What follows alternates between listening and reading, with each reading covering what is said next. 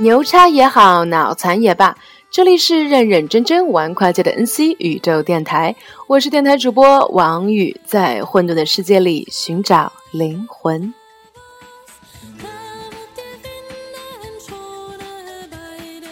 上次呢，在节目里面跟大家聊了一下三起空难的调查案例，今天就跟大家来谈一谈，为什么这么先进的飞机，我们却找不到它。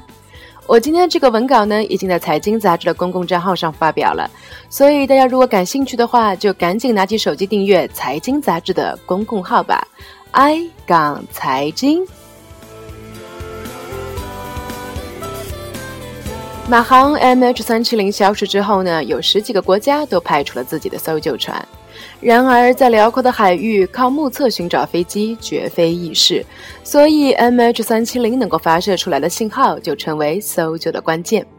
除非你使用北斗系统的芯片，使用 GPS 只能够让你通过卫星知道你在哪里，但是并没有办法让卫星知道你在哪里，因为你并不会向卫星发射信号。但是飞机就不一样了，它有一个叫做紧急定位发射器 ELT 的东西。在遭遇到猛烈撞击、人工触发以及达到加速度阈值的时候，飞机的 ELT 就会自动的在3个波段上发射信号。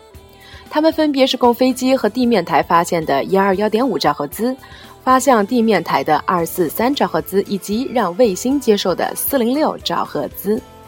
第一个的 121.5 兆赫兹呢，是民航客机的通用紧急频道。对于民航客机来说，即便是在巡航期间，也需要保持对于这个频道的监听。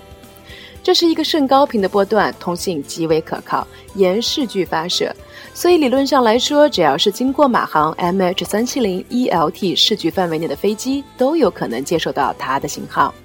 但是甚高频通信的弱点就是容易受到电离层的干扰，并且信号极其容易衰弱，所以在水里更是如此了，因此它的信号时强时弱。每一个 ELT 都有自己的编码，虽然监听 121.5 兆赫兹的飞机没有办法识别出是谁发出了 ELT 信号，但是对于地面站来说就是可以识别的。但是4天过去了，没有飞机，没有地面站，也没有卫星收到马航 MH370 的 ELT 信号。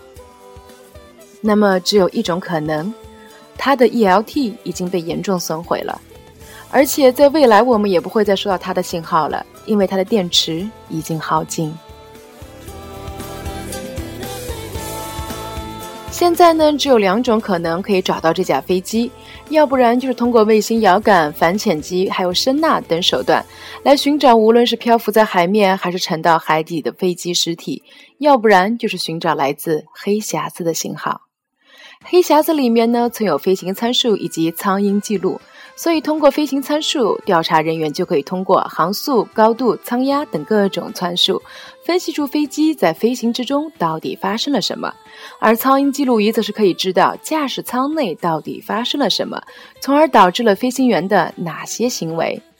例如在2009年法航447航班的空难事故调查中，调查人员就是发现在巡航阶段发生了包括空速管、高度表等一系列故障，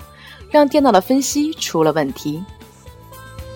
而舱音记录仪则是显示此时机长已经离开了驾驶舱，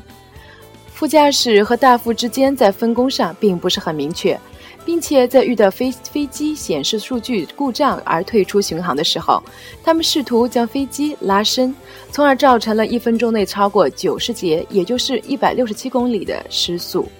糟糕的是，在飞机坠落的过程中，飞行员并没有下压机头，从而让飞机重新获得升力，而是做了一个本能的上拉飞机的误操作，最终导致飞机整体腹部下水。黑匣子的信号没有 ELT 那么高频，只有 37.5 千赫兹。虽然低频可以让它的信号衰弱没有 ELT 的信号那么严重，但是低频却让它的信号没有办法像 ELT 一样传得那么远。因此它的信号呢，只能够被从它的上方的海域经过的接收机接收到。更糟糕的是，黑匣子的信号发射也是受电池限制，只有30天。仍以法航447航班的搜寻为例，在17000平方公里的海域里，让船只实在没有办法赶在黑匣子的信号发射器的电池耗尽之前找到它。等30天过去了，只能用搭载了声纳设备的船只、潜艇以及自主水下载具 AUV 去寻找飞机还有黑匣子，而 AUV 正是当年发现泰坦尼克号的利器。当初法航447航班在2009年6月1日失事之后，一直等到2011年才在一次水下作业中，通过潜水艇的声纳雷达发现了个疑似飞机的巨大物体，随后通过安装了高分辨摄像机的 AUV， 调查人员才正式确认这个物体就是法航447航班。此时已是2011年的4月3日，而黑匣子则是等到5月1日才被发现，整个调查耗资3200万欧元。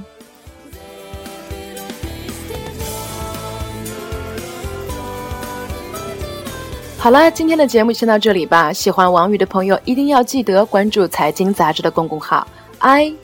财经，因为那个会记录我的考评，否则如果哪天我下岗了，大家就再也听不到 NC 宇宙电台了。好啦，我是王宇，再不跨界就老了。